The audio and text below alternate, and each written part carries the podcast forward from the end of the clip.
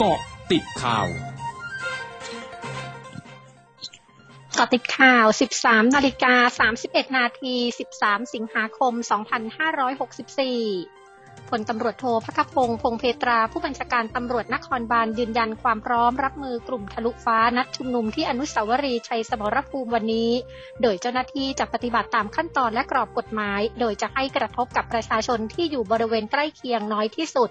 ยืนยันเจ้าหน้าที่ไม่มีเจตนาทำร้ายประชาชน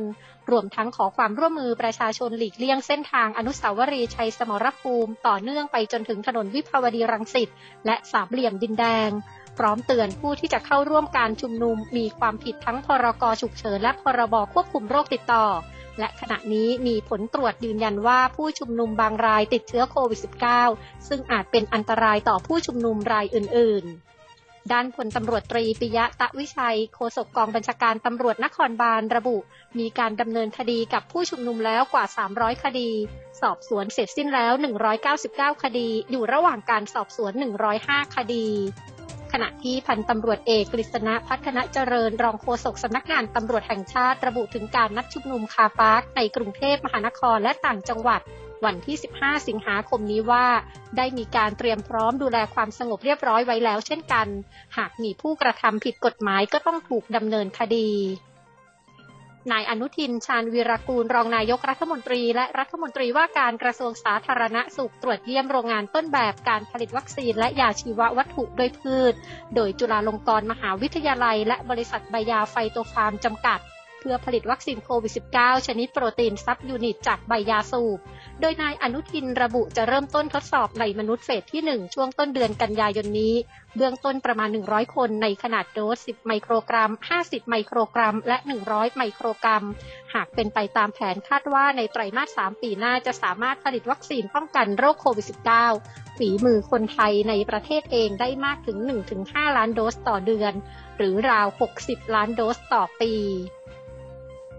นายแพทย์สุกิจอัตโธปกรณ์ที่ปรึกษาประธานสภาผู้แทนราษฎรระบุนายชวลิกภัยประธานสภาผู้แทนราษฎรมอบหมายให้นายสุชาติตันเจริญรองประธานสภาคนที่ 1 ประชุมร่วมกับวิปสองฝ่ายในวันที่ 16 สิงหาคมนี้เวลา 10นาฬิกา30 นาที ในการหาข้อสรุปกรอบระยะเวลาการประชุมพิจารณาร่างพรบงบประมาณรายจ่าย ประจำปีงบประมาณพศ 2565 ในวาระ 2 และ 3 ระหว่างวันที่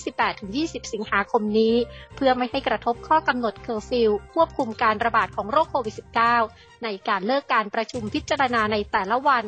ทางนี้สภาจำเป็นต้องยกระดับการควบคุมการแพร่ระบาดของโรค จะต้องมีการตรวจหาเชื้อด้วยชุดตรวจ ATK ให้กับเจ้าหน้าที่ที่เกี่ยวข้องกับการประชุม รวมถึงพนักงานดูแลความสะอาด ผู้ประกอบการร้านค้าในสภาและสื่อมวลชนในวันที่ 16-17 สิงหาคมนี้ ส่วนสสจะมีการตรวจ ATK ในวันที่ 18 สิงหาคมนี้ ขณะที่ผู้ติดตามสสขอให้ไม่เกินหนึ่งคน และจำกัดบริเวณให้อยู่เฉพาะในห้องทำงานส่วนตัวสสของแต่ละคน รวมถึงคนขับรถนครซานฟรานซิสโกของสหรัฐประกาศวานนี้ว่าผู้ที่เข้าไปในร้านอาหาร โรงยิมและบาร์รวมทั้งสถานที่สาธารณะอื่น ๆ ที่อยู่ภายในอาคารต้องแสดงหลักฐานการฉีดวัคซีนโควิด -19 ที่ครบแล้ว เริ่มวันที่ 20 สิงหาคมนี้ เช่นเดียวกับเมืองนิวออร์ลีนและนครนิวยอร์กที่ออกข้อกำหนดในเรื่องดังกล่าว ช่วงหน้าคืบหน้าข่าวอาเซียนค่ะร้อยจุดห้าคืบหน้าอาเซียน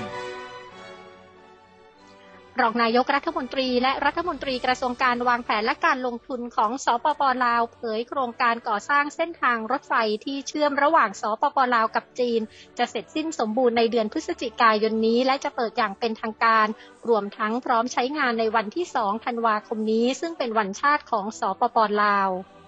สำนักอุตุนิยมวิทยาญี่ปุ่น ปรับเปลี่ยนคำเตือนฉุกเฉินเรื่องฝนตกหนักในเมืองฮิโรชิมาเป็นคำเตือนปกติ แต่ยังคงขอให้ประชาชนเฝ้าระวังการเกิดน้ำท่วมและดินถล่ม ขณะที่ฝนตกหนักในพื้นที่ทางตะวันตกและตะวันตกเฉียงใต้ของญี่ปุ่นวันนี้ทำให้มีผู้เสียชีวิตหนึ่งรายและสูญหายจากดินถล่มสองคน